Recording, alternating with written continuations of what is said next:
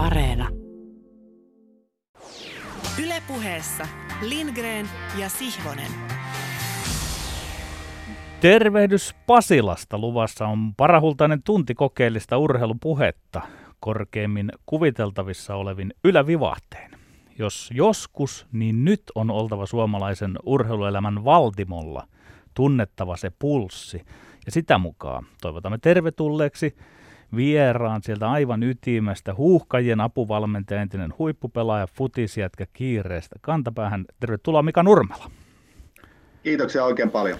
Joo, pelasit eilen keskiviikkona ehkä hieman kirvelevän tasapelin Bosnia ja Herzegovinaa vastaan. Missä merkeissä huuhkajien päivä tänään torstaina, tämän lähetyksen äänityspäivänä, on mennyt ja pitääkö paikkaansa, että saimme sinut melkeinpä suoraan sieltä palaverista tähän ohjelmaan mukaan? Joo, vähän myöhästyinkin, anteeksi siitä, niin tuota, oli ottelupalaveri, eli palautepalaveri pelaajille, että meillä on päivä on lähtenyt aikaisin liikkeelle. Meillä oli tänään taas koronatestit tuossa ja tuota, ei varmaan pelaajakaan ihan saanut optimaalista unimäärää, mutta tuota, sen jälkeen ollaan, ollaan tosiaan laitettu pelaajille meidän valitsemat klipit katsottavaksi. Ja tuota, nyt me käytiin läpi ne klipit sitten pelaajien kanssa yhdessä. Tämä on yleensä meidän toimintatapa, että me paljon osallistetaan pelaajat, pelaajia tuohon otteluanalyysiin ja ottelupalautteeseen, että me uskotaan, että se oppiminen ja meidän joukkueen kehittyminen, niin se auttaa siinä, kun otetaan pelaajat vahvasti mukaan siihen. Tän, tänään tehtiin se yksilötasolla, monesti me käytetään myös ryhmätason juttuja ja tuota, oikein hyvä palaveri oli, että se on hyvä palaverin merkki, kun se venähtää vähintään puoli tuntia. Ja onko niin, että kun muutaman pisteen tai pisteen tuossa menetitte, niin sitten coachitkin on entistäkin terävämpänä, että päivä jokaiset tunnit siellä käytetään hyväksi. Joo, todellakin, että, että, että on, ja sitten varsinkin kun vielä tulee, seuraavat pelit tulee nopeasti vastaan, niin tota, meidän pitää äkkiä analysoida tämä peli. Tosiaan eilen illalla oltiin yhden aikaa yöllä, niin oltiin vielä illallispöydässä ja tota, sen jälkeen vielä katsottiin, valmennustiimin kanssa katsottiin noin eiliset klipit ja katsottiin, että mitä meidän pitää parantaa ja muuta juttuja. Ja sitten vielä lopuksi ehdittiin vielä katsoa vielä Ukrainan Ranska-ottelustakin muutama klipi, että kyllä tämä niin kuin sillä hektistä on, mutta tuota, huolellista työtä täytyy tehdä. Hyvä, mahtavaa. Me palaamme sinun tuota pikaa. Nyt voit ottaa hetkeksi siellä hyvän rennon asennon ja kuunnella, mitä me täällä hetken aikaa höpöttelemme. On terävän, mutta tärkeän luennon paikka. Seuraava kuuluu kokeellisen urheilupuheen syventävien opintojen piiriin. Toki kuin alkulämmittelyksi tässä ensin olen hieman kuurpiilosilla, keplottelen ja peippailen sanoilla ja lauseilla, koska kuulija, niin, hän pitää siitä sellaisesta esileikistä, eikö vain? Oli harmi, että ylin kriitikkoni ja tuon sänkykamarikatseisen Tommi Helsinkiläisen suuri fani urheilun kynä sai väittelyneuvostolta muutaman lähetyksen mittaisen pelikiellon. Väittelyneuvosto oli tulkinut Mielestäni tulkinta on väärä, että urheilun kynä olisi viimeksi käynyt Lindgrenin väittelijähenkilöön. No, kuulen sitten joskus myöhemmin mielelläni, miten urheilun kynä teilaa minun tässä seuraavassa esittämäni hyvin kriittisen ajatuksen koskien Helsingin Sanomien tämän viikon tiistain pääkirjoitusta, jossa jälleen kerran urheilua oli ymmärretty ja käytetty hieman väärin. Toki on tarpeen, että kaltaiseni kokeellisen urheilupuheen koulumestari ymmärtää ja arvaa paitsi Hesarin, myös laajemmin urheilun kohdistuvan paineen salaiset tendenssit. Kenties osaa olla jopa ironinen niitä kohtaan ja ymmärtää kuitenkin varoa estämättä sen osan kehittymistä, mikä siinä Hesarin pääkirjoituksessa toki oli myös hyvää. Löysin melkein vetoa, että Tommi Lindgren puhuu kohta samasta Hesarin pääkirjoituksesta, mutta painottaa varmasti eri kohtia kuin minä. No, se jää kuultavaksi, en tiedä. Hesarin pääkirjoitus ilmaisi upeasti, miten huuhkajien eli sitaatti Suomen jalkapallomaajoukkueen kokoonpano näyttää, että Suomi on muuttunut. Tuon minäkin allekirjoitan visusti hiljaisessa, mutta vankassa vakaumuksessani, mutta sanottakoon sitten suoraan. Perättäisin sanoin, että seuraava kohta munaa äskeisen sitaatin sisällön. Sitaatin, joka siis oli kertauksen vuoksi Suomen jalkapallomaajoukkueen kokoonpano näyttää, että Suomi on muuttunut. Hyvä. Vaan sitten uusi sitaatti perään. Joukkueen menestys taas näyttää, millaisin voittoihin Suomi voi yltää. Muuttunut Suomi voi yltää.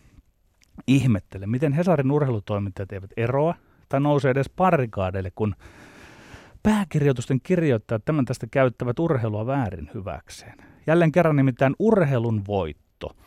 Paino sanalla voitto. on nostettu. Tämähän on ollut läpi historian suomalaisen urheilun raskas risti. Urheilun voitto on valjastettu väärin jonkin muun agendan vankkureiden vetojuhdaksi. Nyt taas kerran suomalaisuuden. Kysäisen lyhyesti. Urheilun kolikolla kun on kaksi puolta. Mitä Hesari sitten sanoo, kun huuhkajilla koittaa urheilun kuuluvien tappioiden aika? Kuvasteleeko se sitten sitä, miten jalkapallomaajoukkue muuttunut kokoonpano, joka ilmentää muuttunutta Suomea, osoittaa, mihin Suomi voi romahtaa? Jos muuttunut Suomi oli selittävä tekijä huuhkajien voittoihin, onko muuttunut Suomi myös selittävä tekijä huuhkajien tappioille? Eikä tämä ole mitään saivartelua puolelta, niin urheilun voitoilla ja tappioilla ei ole mitään tekoa suomalaisuuden kanssa. Ne eivät kerro kansakunnasta mitään oikeasti oleellista mielestäni.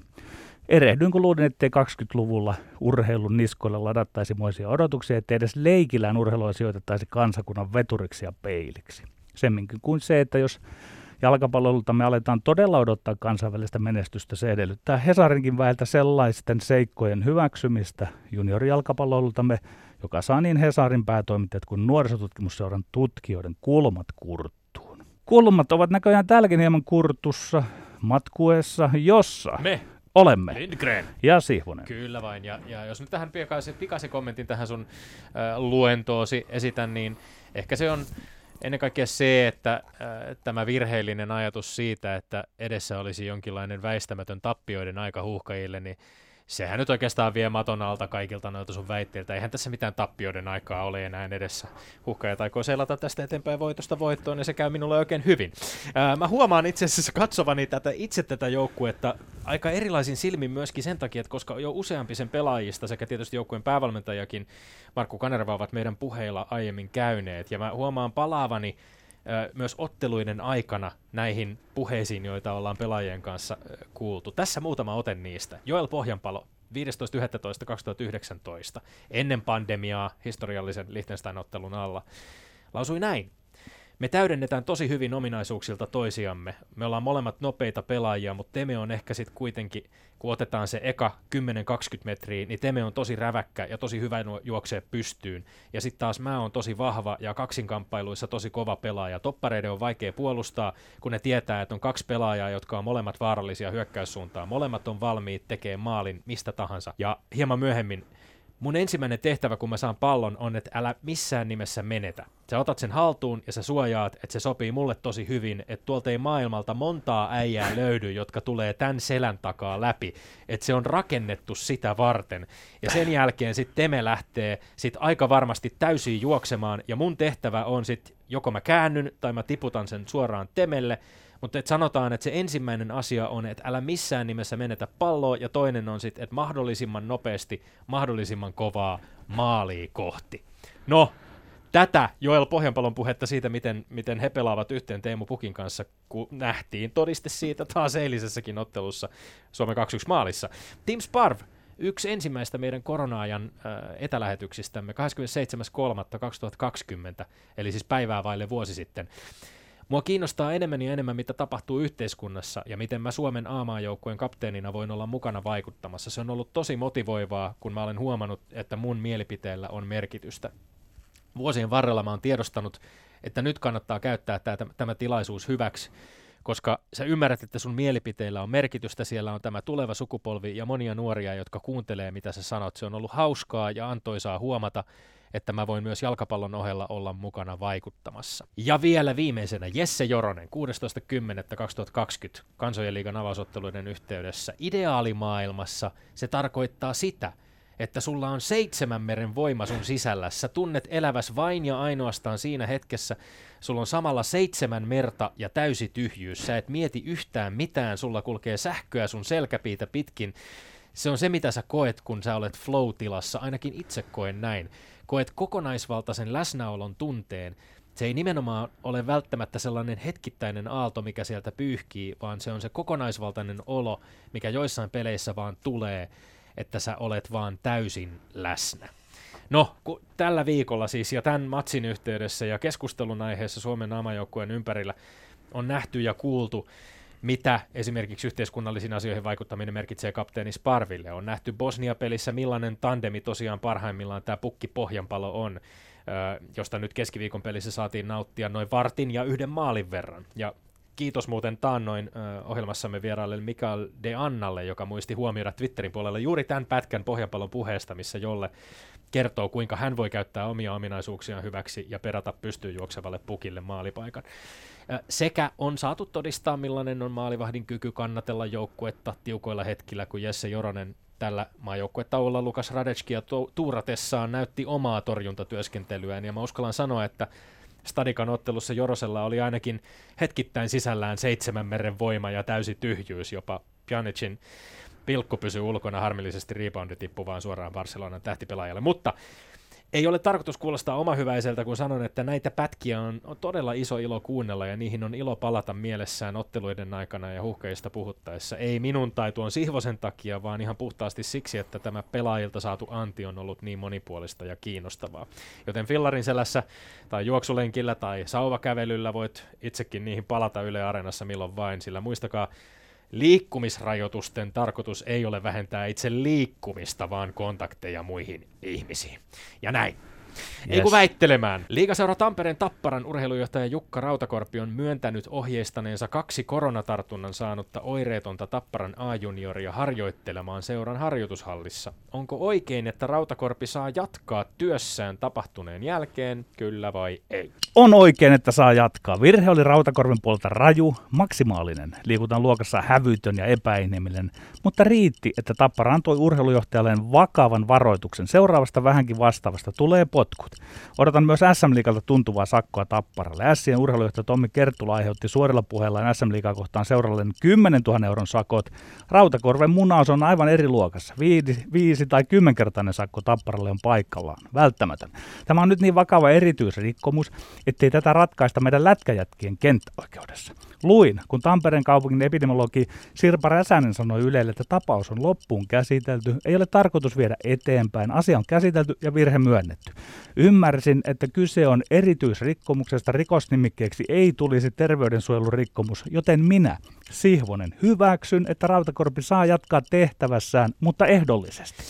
Ei, mielestäni ei ole oikein, vaan itse asiassa vastuun pakoilu, että Rautakorpi jatkaa työssään. Tämä saattaa kuulostaa kohtuuttoman ankaralta, mutta mun mielestä tällainen virhe on sen verran vakava, ettei ole lainkaan kohtuutonta vaatia Rautakorven potkuja Tapparan urheilujohtajan paikalta. Mieti vähän, johtavassa asemassa oleva henkilö toimii täysin vastoin kaikkia terveysviranomaisten ohjeita, vaarantaa sekä omassa työyhteisössään muiden ihmisten terveyden, sekä lisäksi aiheuttaa massiivista haittaa sekä oman seuran että koko jääkiekon SM-liigan maineen hänelle. Tämä ei ole sellainen virhe, jonka seura voi vaan kuitata kädenlämpöisellä tiedotteella ja olemattomilla anteeksipyynnöillä mielipahan aiheuttamisesta. Tämä on sellainen virhe, joista useimmilla aloilla seuraisi potkut. Mä en niitä missään nimessä Rautakorvelle suoraan vaadi, koska mä en ole missään asemassa, jossa voisin niitä vaatia, mutta toteanpa vaan, että urheiluliigassa ja urheiluseurassa, jossa aidosti perättäisiin vastuuta johtohenkilöstön terveyttä vaarantamista toimista, tällainen teko johtaisi uuden työn etsimiseen. Tommi, sinä puhut vastuunpakkoilusta. Ehdotat, että pitäisi tulla potkut, mutta sitten sinä et olekaan niitä vaatimassa. Että olepa nyt vähän rohkeampi tässä, ettei tästä tule sellaista vesiveliä. Minä sanon ihan suoraan, että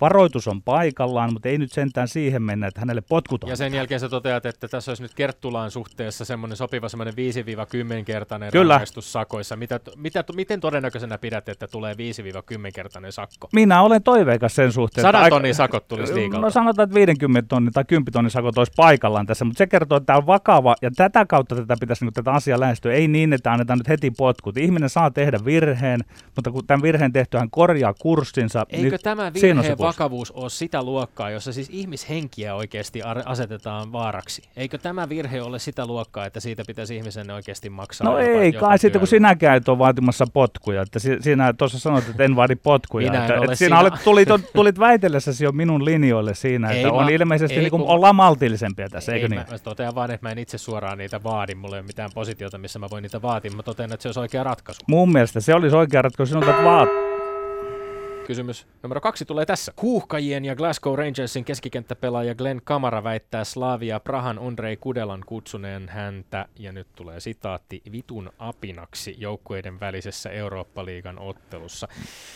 Tulisiko UEFan sulkea Slavia Praha Eurooppa-liigasta kamaraan kohdistuneen väitetyn rasistisen solvauksen takia kyllä vai ei? Ei, ei sentään. Asia pitää selvittää perinpohjin jopa poliisikammarin kautta. Mutta minä olen humanisti, olen liberaali, olen avarakatseinen. En usko kova kovaa vastaan menetelmään, en usko silmä silmästä, hammas hampaasta ajatukseen. Rasismista ei päästä pakkokeinoin eikä maksimaalisilla rangaistuksilla. Olisi turhan kova liike sulkea Slavia Praha Eurooppa-liigasta. Sen sijaan tässä pitäisi ottaa selvitykseen koko episodi. Ottaa puhutteluun sekä Slavia Prahan että Glasgow Rangersin pelaajat, valmentajat, seuraajat. Pitää tunnistaa ja ehkäistä mekanismit, joissa tuo tilanne eskaloitui.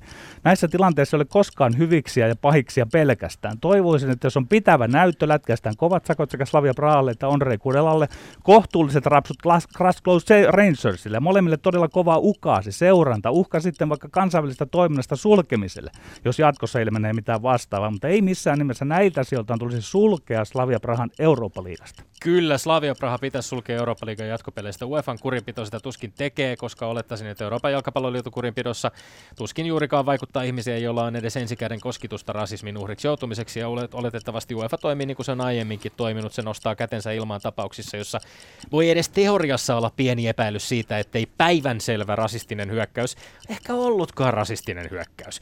UEFA todennäköisesti katsoo, että jos apinaksi kutsuminen ei ole tallentunut videolle tai audiolle, jos ainoa todistaja sattuu olemaan joukkuetoveri, niin luonnollisesti silloin ei voi mitään rangaistuksia jakaa Kudellalle eikä Prahalle. Tämä on sietämättömän väärä ja moraalisesti kyseenalainen tapa käsitellä tapauksia, joissa uhrin uskominen pitäisi olla ensisijainen lähtökohta ja todistustaakka pitäisi olla tekijällä. On täyttä saivartelua rasismin uhrien halveksuntaa laittaa nämä miehet tilanteeseen, jossa ollaan sana sanaa vasten ja kuvitellaan, että kamaralla voisi olla mitään motiivia valehdella kohtelustaan, koska Slavia ja sen kannattajat on aiemminkin joutuneet jo rasismisyytösten kohteeksi, nyt on aika toimia jyrkästi ja osoittaa, että UEFA on tosissaan, kun se sanoo no to racism ja sulkea Slavia parhaan Euroopan liikasta. Tommi, suuruudessa siis nyt ehdotat siis tätä oikeudenkäyntiä, sitä järjestyksen muuttamista, siis kummalla on tässä nyt niin kuin se todistustaakka puolella, että eikä tämä tapaus nyt sentään niin kuin tätä tämmöistä legendaarista universaalia oikeusperiaatetta Selitäpä, miten todennäköisenä sä pidät sitä, että, että jotain muuta tuli sanottua kuin se, mitä, mitä Glenn Kamara väittää tulee sanotuksi. Ei, ei, ei se ole minun tehtävistä selittää, mutta kyllä se nyt se selittämisen, se, ei, ei se todistustaakka on nimenomaan te- tällä hetkellä Glenn Kamaran on, puolella. Ja sinun tehtäväsi on kutsua nämä kaksi seuraa saman pöydän äärelle ja miettiä, että josko siellä Glasgow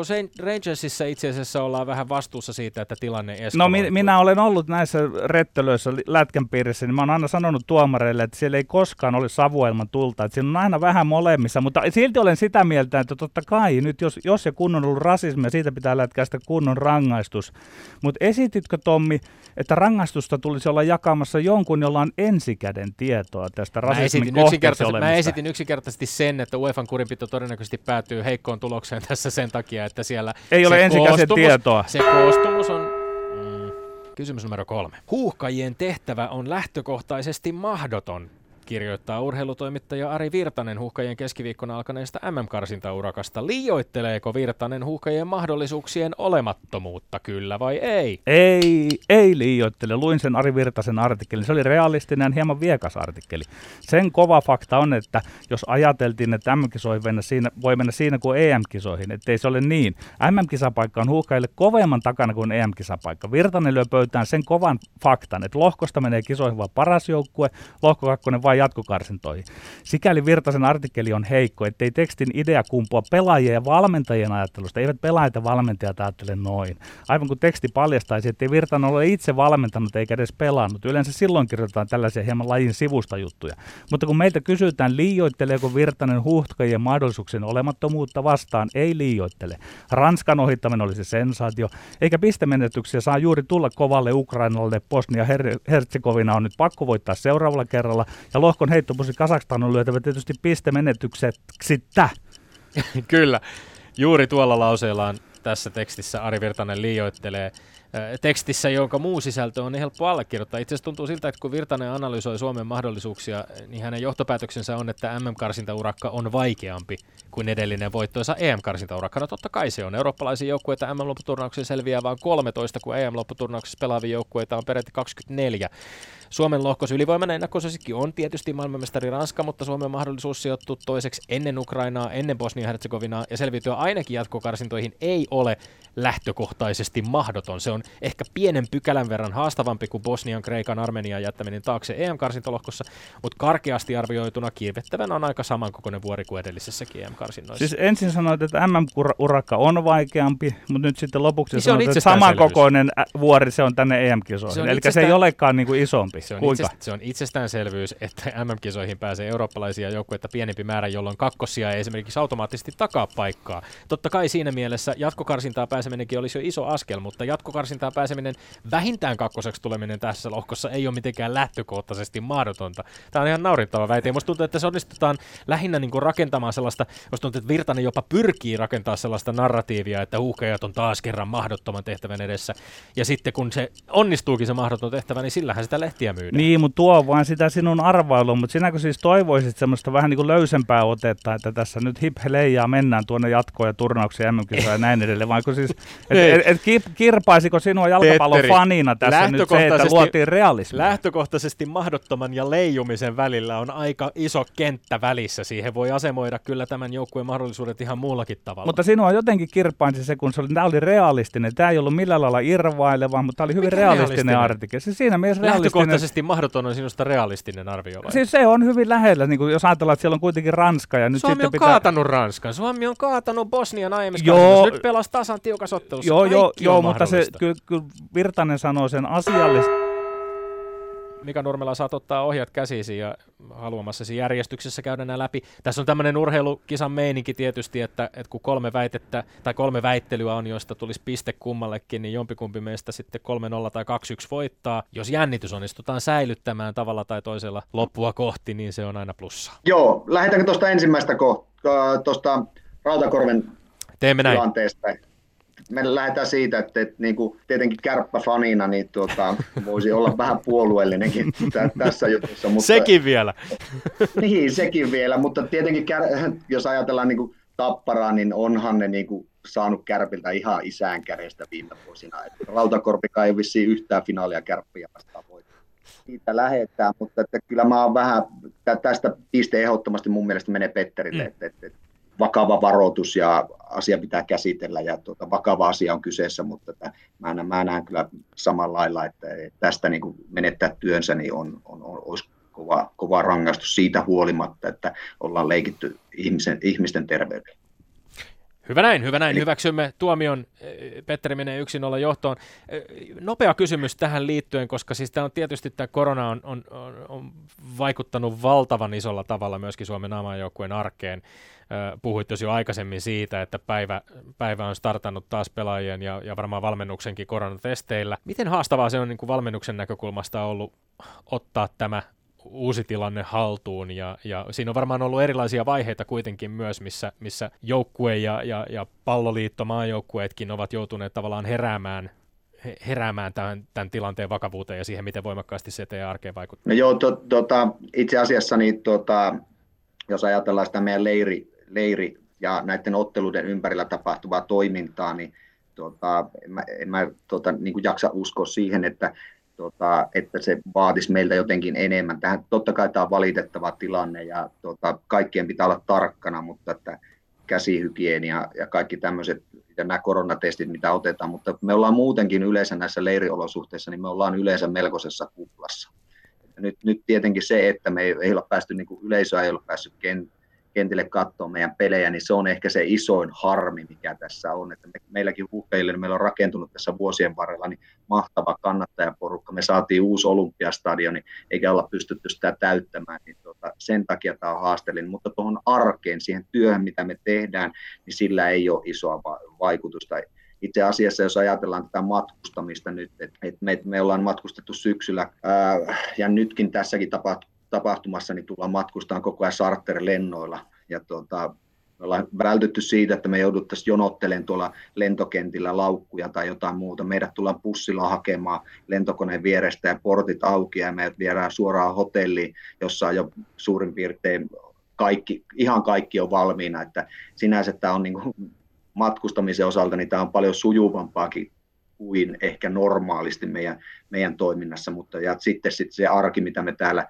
leirillä, leirillä ollaan, niin tuota, tämä on semmoista kuplassa elämässä muutenkin, mutta tota, totta kai innoittava tilanne niin kuin fanien puolesta. Mm, tietty jännitystä kuitenkin varmaan myös pelaajien puolelta voi olla, että siellä oli viime äh, syksynä, oli jonkin verran keskustelua myöskin siitä, että onko kansojen liigan pelien pelaaminen esimerkiksi välttämätöntä. Nämä maajoukkuetauot aiheuttaa sen, että pelaajat matkustelevat ympäri Eurooppaa seurajoukkueistaan ja teidänkin lohkossa Irlannin pelaajilla esimerkiksi todettiin koronatartuntoja. Että on siinä varmaan tietty, tietty lisäjännitys kuitenkin, minkä, minkä tämä aiheuttaa, tai stressi, no joo, mikä tämä aiheuttaa. Joo, totta, totta kai se on aina, että, että, että, että niin kuin meilläkin pelaajat pelaa ulkomailla suurimmaksi osaksi ja niissä seuroissa on ollut tartuntoja ja kaikkea muutakin, mutta me ollaan kyllä vältytty niiltä hyvin ja mä siitä iso hatunnosto tietenkin pelaajille, kun vaikka he ovat olleet ulkomailla ja siellä ollut, niin he on toimineet kuitenkin vastuullisesti koko ajan ja sitten itse asiassa täällä, miten me ollaan. Nyt tähän, tähän tapahtumaan esimerkiksi meiltä on otettu nyt jo kaksi koronatestiä tällä itse asiassa mä oon ottanut nyt vajaan viikon sisällä kolme koronatestiä, että ennen kuin mä tulin tänne kuplaan, kävin kävin ottaa koronatestin sitten täällä, täällä Helsingissä Kalastajatorpalla jo kaksi testiä. Eli nyt jo alkaa olla mun mielestä, tietenkin mä, tämä on vaan mun oma mielipide, mutta mun käsittääkseni, että nyt, nyt kun me ollaan täällä kuplassa, niin ei ole enää oikeastaan mahdollistakaan, että joku olisi tuonut sen niin kuin oireettomana ja, tai että testituloksessa ei vielä näkyisi, että, että, että niin kuin mun mielestä se, tämä aamun testi oli siinä mielessä hyvä. Että... Mika Nurmela, otetaan ihan lyhyesti vielä tuosta Rautakorvesta kiinni. Minäkin olen hänelle antanut nyt tässä todella kovaa haipakkaa ja tuominnut täydellisesti, mutta saammeko ymmärretyksi, minä entisenä valmentajana, sinä nykyisenä valmentajana sitä, että, että mikä on ollut todella se kiusaus ikään kuin, koska valmentaminen on sitä, että kun olosuhde hankaloituu, niin valmentajan ikään kuin tehtäväkin on sitten hakea sieltä niitä konsteja, että miten voidaan ylläpitää sitä tasoa, että jos ihan ripaus halutaan ymmärtää rautakorva. Joo, se on, se on totta, että, että niin kuin, ja sitten ehkä siinä kuitenkin niin kuin valmentaja on niin kuin, tarkoittanut tietenkin hyvää, että, että niin kuin, nytkin tietää niin kuin, kuinka paljon näitä korona-aikana juniorivalmentajat, junioriseuroissa ja muutenkin valmentajat on tehneet valtavan määrän työtä, koska he ovat tehneet ohjeisohjelmia, omatoimiohjeita jokaiselle pelaajalle erikseen, käyttäneet aikaa aivan valtavan määrän, niin toiminta oli sitten väärä, mutta Kyllä. jotenkin haluaisi uskoa, tai onkin varmaa sillä, että tarkoitus on ollut hyvä. Kyllä. Et, mutta, mutta tietenkin tämä on niin vakava asia, että, että tämän kanssa pitää olla tarkkana, mutta siltikin, että, että alettaisiin vaatimaan niin potkuja ja joutuisi menettämään työn, niin mun mielestä siinä, siinä menee kyllä raja. Hyvä. No vakava asia on, oli myös kakkoskysymyksessä. Menemmekö kakkoskysymykseen vai viimeiseen seuraavaksi? Eikö, kyllä me mennään viimeiseen. Eka. Aha, okei, okay, no niin. Sit, sit, no, mutta sehän vasta vakava asia onkin, koska tässä puhuttiin huuhkajien lähtökohtaisesti mahdottomasta tehtävästä. Niin, niin oikeasti onko vakava asia semmoinen, että jos me jokaisen urheilutoimittajan mielipidettä mahdollisuuksista niin alettaisiin pohtimaan, niin kuinka vakava se on oikeasti. Että et mä en ainakaan hirveän vakavasti tätä kysymystä ota. Jos ajattelee mahdoton sanaa, niin se mua niin kuin, se häiritsee mua hirveästi. Mä, mä, mä, en näe, mä en voi nähdä tässä omassa, omassa tehtävässä, jos mä rupean jo, jotain tekemään, niin jos mulla olisi, niin kuin, olisi sana mahdoton, niin kannattaako sitä edes yrittää? Se on vaikeaa. Vaikeaa tulee olemaan. Se on paljon vaikeampaa kuin, niin kuin on tässä Tommikin totesi, että se on paljon vaikeampaa kuin MM-kisoihin päässä, mutta ei se mahdoton jos tuossa puhutaan esimerkiksi, että me mennään, tullaan lohko kakkoseksi, jossa me meidän pitää todellakin pärjätä Ukrainalle ja Bosnia. Se on selvä asia. Ihan Bosnia vastaan ollaan, no joo, meillä on vieraspeli jäljellä ja siitä on tuota, tosiaan niin se hyvät, hyvät muistot siellä Tsenikassa ei saatu hippaa niistä silloin siellä, niin, mutta tuota, toisaalta niin se, se on tosi vaikeaa. Ja sitten jos puhutaan siitä, että kakkospaikka kakkospaikka tulee ja tulee karsinta, sitten on yksittäistä. Me ollaan näytetty se huuhkajien kanssa jo, että me pystytään kaataan yksittäisessä ottelussa melkein kuka vaan. Ja sitten joka tapauksessa siinä ää, jatkokarsinnassakin tulee aivan huippumaa vastaan, joten tota, se on tosi vaikeaa, mutta ei missään nimessä mahdoton, eli Tommille selkeästi piste. Yksi yksi tasotus tästä. Ja, ja ei, kai, ei kai nyt sentään Le Bleun lohkovoittokaan missään kirkossa kuulutettu ole. Siis onhan tässä no nyt nähty. on se. Oh. Oho. Tämä yllätti.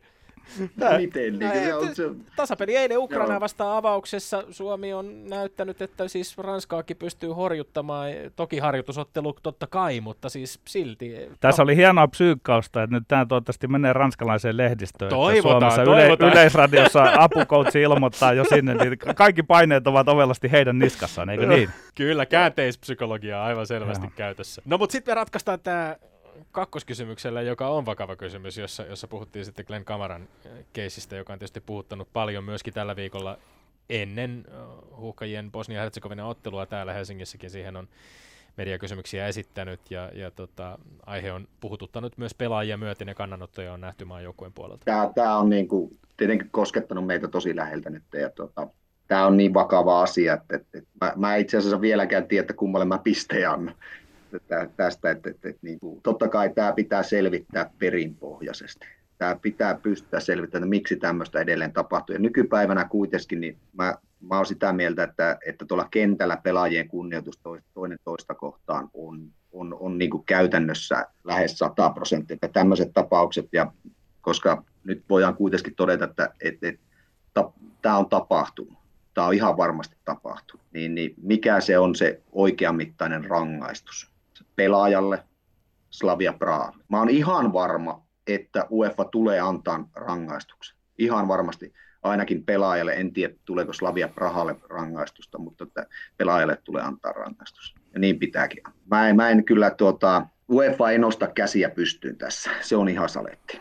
Et, et, ja en tiedä sitä toimintatapaa, miten, miten, miten tässä asiassa se asia selvitetään, ketkä siihen osallistuu, että mikä on se oikea määrämittainen rangaistus sitten, niin tuota, se, se, on kyllä sit, ehkä olisin pikkusen kallistumassa tuohon kuitenkin tuohon, tuohon niin kuin Petterin puolelle siinä mielessä, että, että yksittäisen, että se, se on aika kova rangaistus, että kokonaan suljetaan siitä, siitä sarjasta – että ehkä, ehkä hiukkasen sinne, mutta edelleen mä uskon ja on ihan varma, että tästä rangaistaan pelaajaa ainakin todella paljon ja tuota, todennäköisesti rangaistaan myös seuraakin ja tuota, kaikkea, mutta että, että se, se rangaistuksen määrä, mitta, niin tuota, se, sitä on vaikea arvioida.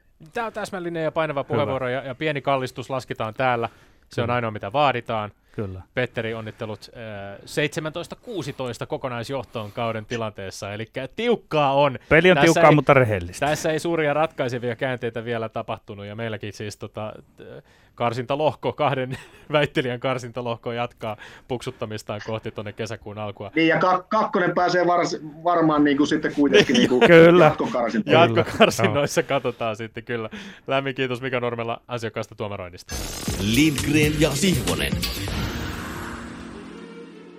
Puhutaan sitten hetken aikaa vielä tästä keskiviikon M-karsintaottelusta Bosnia ja Herzegovinaa vastaan ö, Olympiastadionilla värikkäiden vaiheiden jälkeen tuloksena siis tasapeli, kotitasapeli 2-2. Huhkajien valmentaja Mika Nurmela, ehkä kaksiosainen kysymys. A, tyydyttikö tulos sekä ehkä vielä oleellisemmin tyydyttikö peliesitys? No ei oikeastaan niin kumpikaan tyydyttänyt, että, ja, mutta ne, on, ne menee käsi kädessä, että suoritus on hyvä, niin se tuloskin on hyvä. Että, että, että kyllä meillä jäi paljon, paljon piippuun tuon suorituksen osalta mun mielestä oli siellä paljon hyvääkin. Tulos oli sen mukainen sitten, että, että ehkä se tulos oli sitten peli, peliin verran, jos ajatellaan, miten se peli sujuu, ja eli eri kaikkien vaiheiden jälkeen, niin jotakuinkin oikeudenmukainen. Meidän omassa pelissä jäi kyllä mun mielestä paljon parannettavaa vielä. Me aloitettiin peli oikein hyvin, päästiin just hyökkäämään niiltä kaistoilta sillä tavalla, miten me pyritty hyökkäämään. Ja harmi, harmiksi se, ettei saatu maaleja niistä tilanteista. Päästettiin vähän turhaa Bosnia peliin mukaan. Meidän puolustuspelaamisessa, niin tota, siinä jäi varsinkin paljon petrattavaa, että me ei oltu tarpeeksi aggressiivisia, ää, ei pystytty antaa tarpeeksi painetta pallolliselle pelaajalle, joka tarkoitti sitä, että Bosnia pääsi sitten tota, hyökkäämään meidän meidän alueella liian pitkälle, pitkiä hyökkäyksiä. Sen, semmoisia tuli siinä ja sitten tota, meidän hyökkäyspeli osalta, niin jos ajatellaan se lähtee peli avaamisesta, niin tota, topparit mun mielestä avasi peliä vähän liian kaukaa.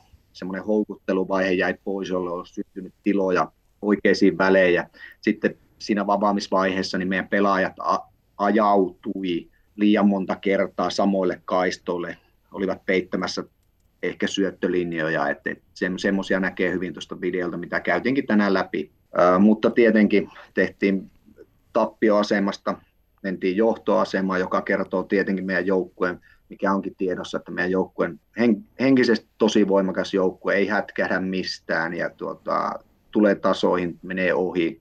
Sitten tuota, pieni, kuitenkin se peli olisi pitänyt pystyä kuitenkin pelaamaan kello, kello loppuu siinä vaiheessa ilman, ilman takaiskua ja tota, vähän onnen kantamaan tietenkin se toinen maali, mutta selkeästi oli siinäkin meillä niin semmoisia virheitä, mitä, mitä ei saa tapahtua, että jos ajatellaan, että tuommoinen pelikenttä on vähän huono pallo pomppii, siellä on paljon semmoisia tilanteita pelissä, mikä se pallo ei ole vieläkään kenenkään hallussa, niin me hävittiin semmoisia tilanteita turhan paljon, että mm. kyllä se viesti oli kuitenkin tänäänkin se, että mä oon nähnyt meidän pelaajien kamppailemaan paremmin, mä oon nähnyt meidän pelaajien, pelaajien ennakoivan kakkospalloja paremmin ja tota, eilen, eilen se ei ollut niin kuin, siltä osin meidän parasta. Kuitenkin pitää se asia, että me avattiin pistetili tuossa, mutta edelleen pitää parantaa pieniä asioita. Koskee tietysti kumpaakin joukkuetta, mutta, mutta valmistautumisaika poikkeuksellisen lyhyt. Sitten tiettyjä pakottavia tekijöitä tietysti loukkaantumisten myötä, ehkä, ehkä myöskin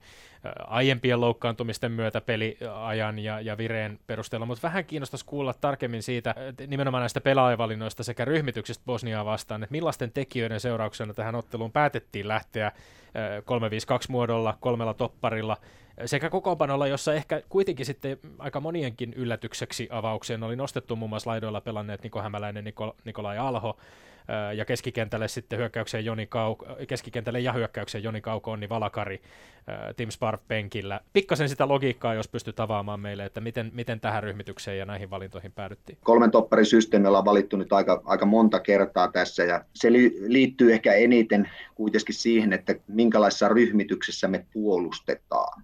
Ja sitten se liittyy myös siihen, että kun me puolustetaan tuossa ryhmityksestä, niin miten me pystytään sitten täyttää oikeat tilat, kun me voitetaan pallo. Ja me mun mielestä, tai meidän mielestä, tämä on se paras systeemi. Ja siinä viesti, jos ajatellaan vastustajaa vielä, niin tota, aika, aika paljon pelaa nykyajan joukkueet sillä tavalla, että ne avaa kolmella pelaajalla. Kolme puolustajaa avaa peliä. Siellä monesti molemmat pakit nousee viimeiseen linjaan asti, joka tarkoittaa, että vastustajan laiturit tulee taskuihin sisälle ja sitten on vielä keskusyökkä. Sillä monesti on sillä, että jos ajatellaan meidän keskikenttälinjaa ja meidän puolustuslinjaa, niin vastustaja monesti on viisi pelaajaa siinä linjassa. Se tarkoittaa sitä meiltä, että se mun mielestä meidän pelaajia on helpompi se ymmärtää, nähdä, että kenen, kenen, kuka pelaaja, kuka, vastu, kuka vastustaja on mun vastuulla. Eli sitten halutaan sitä just, että me päästään alhaalta päin puolustamaan aggressiivisesti eteenpäin, aggressiivisesti ja aktiivisesti eteenpäin omalta kaista. Niin se on se, se puolustuspeli. Ja sitten meillä on hyvin, pystytään täyttää siinä vaiheessa kenttä. Ja jos ajatellaan vielä sitten kolmen topparisysteemiä, kun me päästään hyökkäämään vastustajan kenttäpuoliskolle, niin, niin tuota, meillä on aina se tasapaino helposti kunnossa, koska meillä on kai kolme topparia aina omilla kaistoilla. Niin se tasapaino on melkein niin kuin automaattisesti. Sen jälkeen totta kai tullaan vielä pelaajatyyppeihin. Et meidän mielestäni niin molemmat Nikot on, on, on niissä niin kuin hyviä pelaajatyyppejä wingbackin paikoilla. Sitten todellakin meillä on hyviä vaihtoehtoja keskikentällä, jos ajattelee, niin Tim Sparvi oli selkeä, että Tim Sparvi ei pystynyt pelaamaan 90 minuuttia. Se oli, se oli selkeä, että ei sitä kannattanut laittaa avaukseen. Sitten pohdittiin paljon, että ketkä ne pelaajat on, niin kuin, jotka pystyy sen roolin tekemään, niin tuota, päädyttiin Valakariin. No Glenn Kamara varmasti ei ole kellekään yllätys, ja sitten Joni Kauko, joka on, ja tuossa on kuitenkin pelaajat, jotka on pelannut käytännössä koko ajan omissa seurajoukkueissa, että se pelituntuma on siellä. Sitten tuota hyökkäykseen, niin Teemu Pukki, Robin Lood on, on, on semmoinen, jos vähänkään katsoo näitä meidän aikaisempia pelejä, niin miettii, miten me ollaan tehty maaleja. Siinä on aika paljon Lod-pukki-yhdistelmiä, että ne tuntee toinen toisensa hyvin, ne lukee toisen niin kuin ajatukset hyvin, niin siinä on selkeästi. Mutta siinä ehkä vähän se, jos ottaa taktisesti, me oltaisiin haluttu enemmän, että Lod olisi siinä pelin avaamisvaiheessa, niin olisi ollut ylempänä ja leveämpänä, mutta ajautui vähän turhan paljon niin kuin liian lähelle pukkia siinä pelin avaamisvaiheessa, että, että sitä tapahtui ja sen takia siitä tuli vähän semmoinen, että meidän hyökkäävät pelaajat oli melkoisessa sumpussa, että ne tosiaan niin kuin olivat vähän syöttölinjojen, tukkivat meidän omia syöttölinjoja, joka ei ole tietenkään optimaalista, että se on selkeä, mitä meidän pitää parantaa, tai sitten me vaihdetaan pelaajia, erityylisiä pelaajia noihin, noille pelipaikoille, mutta tuossa tota, niin kuin, niin kuin nopeasti se, että miksi ja mitä me haetaan, mutta ja sen lisäksi niin tota, vielä jos puhutaan erikoistilanteista, niin tuossa tota, taisin sanoakin pelin jälkeen, että jos me pelattaisiin toinen peli näillä samoilla joukkueilla ja vastustajalla olisi yhtä paljon erikoistilanteita, niin varmasti omissa sois. Että me, me ollaan niin kuin kuutiotilavuudeltaan, niin oltiin kyllä paljon pienempiä kuin vastustaja eilen. Tämä Bosnia-ottelusta. Ehkä nyt pikainen katsaus vielä eteenpäin sitten tulevaan Ukraina-otteluun sunnuntaina. Ää, onko odotettavissa siihen merkittäviä taktisia muutoksia, et varmaankaan niistä ihan tarkkaan edes voi tai halua tässä vaiheessa sanoa, mutta vastassa on, on kuitenkin eri joukkue, monella tapaa kovemmaksikin arvioitu joukkue, mutta sitten ehkä sellainen, josta sanotaan nyt Pjanecin ja Tsekon kaltaiset ihan sellaiset su- supertunnetut isot, isot tähdet ehkä puuttuvat kuitenkin. M- miten, miten tämä vaikuttaa siihen, millä tavalla hukajat lähtee sunnuntaina otteluun? No joo, kyllä me tota, ollaan jo katsottu aika pitkälle. Totta kai meillä oli ennakkoja tiedossa ja tehty kaikki kotiläksyt, niin kuin mi- mi- miten Ukraina pelaa, mutta eilen tosiaan niin ne pelasi Ranskaa vastaan, ne pelasi 5-4-1 järjestelmällä, jota ne ei ole aikaisemmin käyttänyt. Mutta me uskotaan, että meitä vastaan ne tulee no, omalla normaalilla 4-3-3 systeemillä, että ehkä Ukrainakin oli katsonut sen meidän ja Ranskan välisen ottelun, että miten se Ranska kannattaa, miten Ranskaa vastaan kannattaa pelata, ja tuota, saivat tosiaan yksi yksi tasuri sieltä, mutta to, tosiaan niin ehkä se me tässä vaiheessa ne, mitä me tehdään, meillä on suunnitelma on valmiiksi totta kai luotu, miten me mennään pelaamaan Ukrainaa vastaan, mutta semmoisia pieniä detaljeja meidän pitää vielä käydä niin kuin läpi, sitten kun me puhutaan detaljitasosta, meidän pitää miettiä, että kuka pelaaja se on paras sitä roolia täyttämään. Ja niin kuin mä sanoin tuossa aikaisemmin, niin meillä on ihan hyviä vaihtoehtoja niin kuin monelle pelipaikoille. Sitten pitää ottaa vielä huomioon tuo rasitus ja, ja kaikki muutkin, että tuossa oli pari pelaajaa meillä kuitenkin eilenkin oli avauksessa, joilla on huonompi pelituntuma. Kun puhutaan esimerkiksi näistä meidän MLS-jätkistä, niin niillä on maaliskuun alussa ne on saanut vasta kokoontua harjoittelemaan yhdessä ja sitten niillä on muutama harjoituspeli vaan takana, niin tuota, pitää katsoa, että miten ne palautuu tästä, tästä pelistä ja tuota, onko mitään muita vammoja. Että katsotaan ensin, että ketkä pelaajat on käytettävissä ja sitten mietitään se. Mutta isot linjat me ollaan suunniteltu jo aikaisemmin, että miten, miten me pystytään niin kuin haavoittamaan Ukraina. Joo, Mika Nurmela, puhutaan hetki työnjaosta siellä huuhkajien valmennustiimin sisällä, että miten te olette jakanut niitä tehtäviä, ne valmentaja, valmentajien kesken Markku Kanervan huuhkajien valmennus tiimissä. Käydään läpi ikään kuin kolme hetkeä, otteluhetki, sitten voisi puhua vähän siitä, että pelejä ennen ja pelien jälkeen, mitä silloin kukin tekee ja ehkä vielä vähän siitäkin, että kun on, ollaan kauempana otteluissa, mutta aloitetaan siitä otteluhetken toiminnasta. Miten, onko siinä jotain työjakoja? Ei meillä äh, semmoista työnjakoa ole, että me, äh, se rive, rive käytännössä hoitaa sen kokona, kokonaan sen coachaamisen kentälle peliaikaisen coachaamisen. Eli tota, meillä, on, meillä on sillä, että toinen meistä valmentajista on sitten katsomossa videoanalyytikon ja sitten meidän henkilö, joka on hoitaa tuota meidän vastustajan skauttaamista hoitaa, niin sen kanssa on siellä katsomossa ja meillä on koko ajan radioyhteys, mutta semmoinen tavallaan se kommunikointi pelaajien kanssa, niin sen, sen hoitaa niin kuin rive kokonaan ja me kommunikoidaan niin kuin valmentajien kesken niin kuin sitä, että mitä mä näen puolustuspelin, hyökkäyspelin osalta, kommunikoin katsomosta meidän toiselle valmentajalle, joka on penkillä, ja hän vie viesti sitten riveelle. Se, semmoinen, semmoinen ottelujohtaminen, niin se on, se on pelkästään niin kuin tavallaan riven harteilla, ja me pyritään antaa koko ajan rivelle vaan sitä informaatiota, mitä kentällä tapahtuu, ja totta kai sitten vielä että ehdotuksia siitä, että mitä, miten pitäisi ehkä muuttaa. Eli siinä ottelun aikana on tuollainen se työjako. Entä sitten sanotaan nyt, jos mietitään, että eilisen pelin jälkeen, niin mihin asioihin kukin coachi käy sitten kiinni, vai käyttekö te yhdessä samojen asioiden kimppuun? Ei, joo, tota, meillä, meillä on ollut tapana, tapana se, että me, me ollaan me kyllä tiimissä, niin meillä ei ole niin erikseen sitä, sitä niin kuin, että joku keskittyisi pelkästään puolustuspelaamiseen, hyökkäyspelaamiseen, erikoistilannepelaamiseen, mutta me tehdään kaikki kyllä yhdessä, että, ja siihen kuuluu vielä tosiaan niin kuin videoanalyytikko kuuluu mukaan siihen. Meillä, on, me, meillä tulee semmoinen kottelun jälkeen niin tunti siitä, niin meillä on se 200-250 tippiä pelistä, joka on jaoteltu eri puolustuspelin vaiheisiin, hyökkäyspelin vaiheisiin. Ne on, ne on, hy, ne on hyvin niin kuin selkeässä järjestyksessä ja me käydään periaatteessa joka puolustustilanne läpi korkea prässi, meidän normaali puolustuskorkeus, joka on tuo, noin, vastustajan kaarelta, plus sitten matala blokki, sitten tuota, tilanteen vaihdot molemmat ja sitten erikoistilanteet, niin käydään ne puolustuspeli osalta läpi. Sama juttu, mitä me käydään hyökkäyspeli osalta läpi, niin on avaaminen, rakentelu, rakentelun murtautuminen, erikoistilanteet, että kyllä me kaikki käydään, ollaan niin kuin yhdessä siinä katsomassa näitä klippejä ja jokainen pystyy antaa hyvin mielipiteen.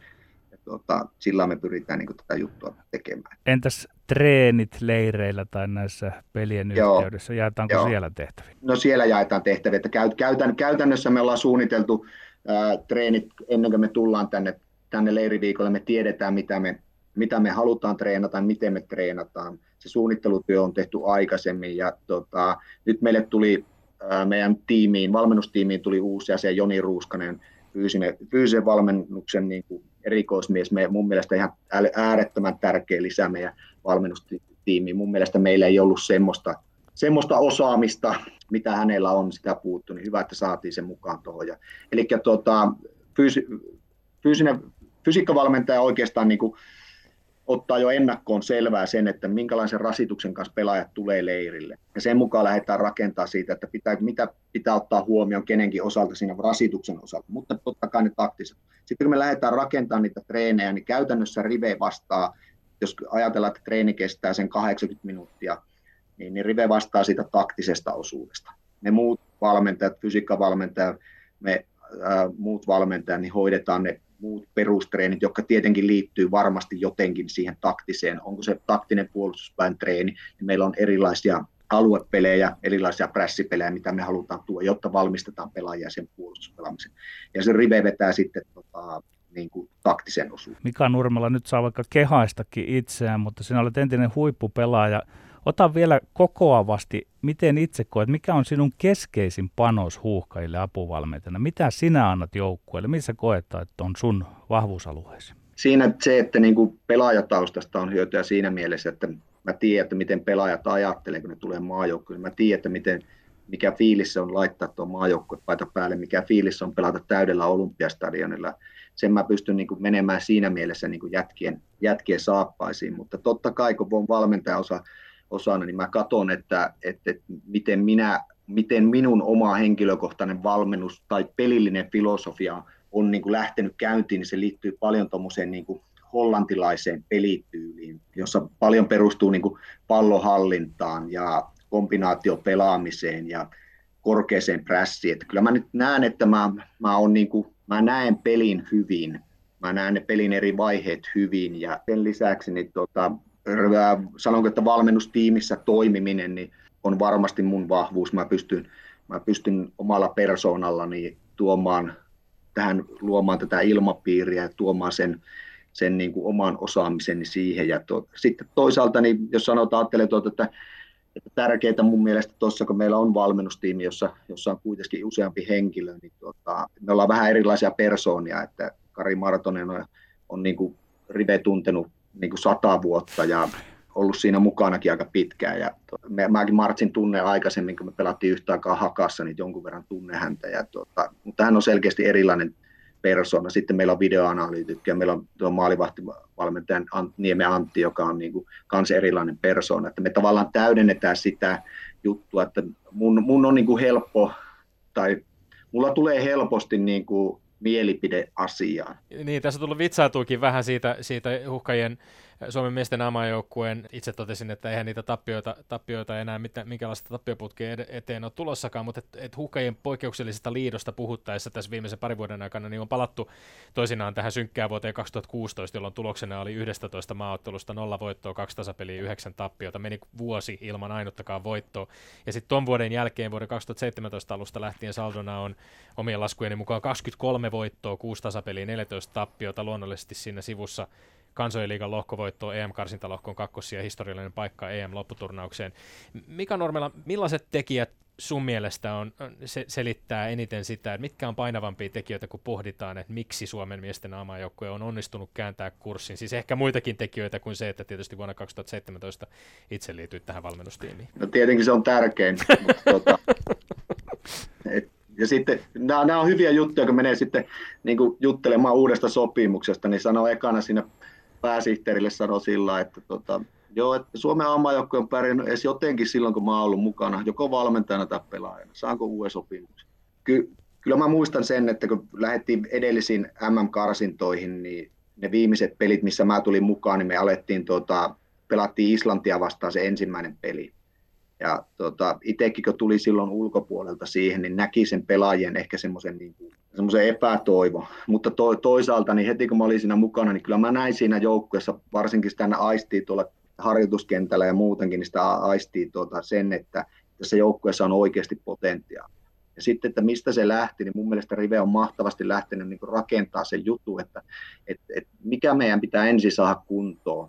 Meidän pitää ensin saada totta kai, meidän pitää pystyä niin puolustamaan äärimmäisen hyvin. Siihen lisättynä se, että, että niin joukkue niin aletaan pelaamaan toinen toisellemme. Että se puolustuspelaamiseen ja se, oikeastaan se Islanti-pelikin oli siinä mielessä hyvä, koska sen mä muistan niin tarkkaan, kun tiettiin se Islannin pelitapa, niin siinä pelissä niin tulee hirveä määrä semmoisia kanspalloja, jotka ei ole vielä käytännössä kenenkään hallussa, eli tulee paljon kamppailupelaamista. Ja siinä pelissä, kun korostettiin, mä muistan, että korostettiin paljon sitä kamppailupelaamista, just niiden kakkospallojen ennakointia ja kaikkea, niin me oltiin siinä aika hyviä. Ja siitä lähtien me saatiin tulos aikaiseksi. Ja sitten siitä, kun lähdetään seuraavaan peliin, me saatiin, niin kuin, se oli kuitenkin se, että me, et, et, niin kuin se, me saatiin käännettyä se negatiivinen, tuloksellinen pelaaminen positiiviseksi. Ja sen jälkeen, kun tämä alkaa tapahtumaan, että saadaan tuloksellisesti paremmin, sitten voidaan lähteä niin kehittämään omaa peliä. Totta kai me tiedätte, että meillä on paljon, paljon, meillä on vieläkin paljon kehitettävää, mutta on meillä vielä potentiaali. Eli sitten lähdettiin kehittämään askel askeleelta miten me halutaan hyökätä, mikä on meidän tapaa hyökätä, unohtamatta sitä meidän perusperiaatetta. Meidän joka kerta meidän on niin kuin kurinalaisesti puolustettava koko joukkueena. Mitä ne onkaan ne pienet asiat, mitä se pitääkään sisällä, mutta kuitenkin. Niin sen jälkeen me ollaan pystytty alkaa kehittämään omaa hyökkäyspelaamista. Me päästään eri pelin vaiheisiin, puhutaan pelin avaamisvaiheesta. Me aletaan olla jo semmoisella tasolla, että me oikeasti sekin, että me ollaan otettu tähän tavallaan toinen pelijärjestelmä mukaan. Kertoo siitä, että meidän joukkue koko ajan menee eteenpäin. Me pystytään nyt muokkaamaan omaa joukkuetta vastustajan mukaan, että mikä meidän mielestä on paras, ja meillä on jo pari pelitapaa siihen valmiina. Niin se on niin kuin älyttömän hyvä. Mutta edelleen pieniä asioita meidän pitää parantaa, me pystytään parantamaan. Ja sen näkee nyt oikeastaan näistä tuloksistakin sen, että, että silloin kun me ollaan voitettu pelejä, niin millä tavalla me ollaan tehty niitä maaleja. Niin tuolla alkaa olla melkoinen videokirjasto jo, jo niin aika samantapaisia maaleja, mistä, missä me ollaan tehty esimerkiksi Ranskaa vastaan tehtiin kaksi maalia käytännössä suurin piirtein tilanteenvaihdosta, mistä voitettiin kaksinkamppailu omalla kenttäpuoliskolla. Sama on niin Bosnia-peli viime vuonna, mistä mitä mä pidän yhtenä meidän parhaista peleistä vuosikausi, tai Suomen aamajoukkojen parhaista pelistä vuosikausi, niin, niin tuota, ne, miten me ollaan ratkaistu nämä pelit, niin siellä on paljon yhtenäisyyksiä. Me tiedetään ne tapaa, miten me pystytään aina haavoittamaan vastustaja. Mutta se on lähtenyt siitä, että me puolustuspelin kautta saatiin tulosta. Ja mun mielestä se on niin kuin paras koutsaushetki on silloin, kun sulla on positiiviset tulokset, koska silloin sä pystyt olemaan valmentajana ehkä vähän kriittisempi pelaajia kohtaan. Se oli tärkeää, että me saatiin siihen alkuun, niin saatiin niin kuin, tota, hyviä tuloksia. No kun sinulla on vinkkeliä pelaajana ensin sieltä 90-luvun alusta asti ja tunnet sen suomalaisen jalkapallon historian ja eri vaiheet, niin onko tässä nyt löytynyt vihdoin joku semmoinen, voisiko sanoa realistinen pelitapa?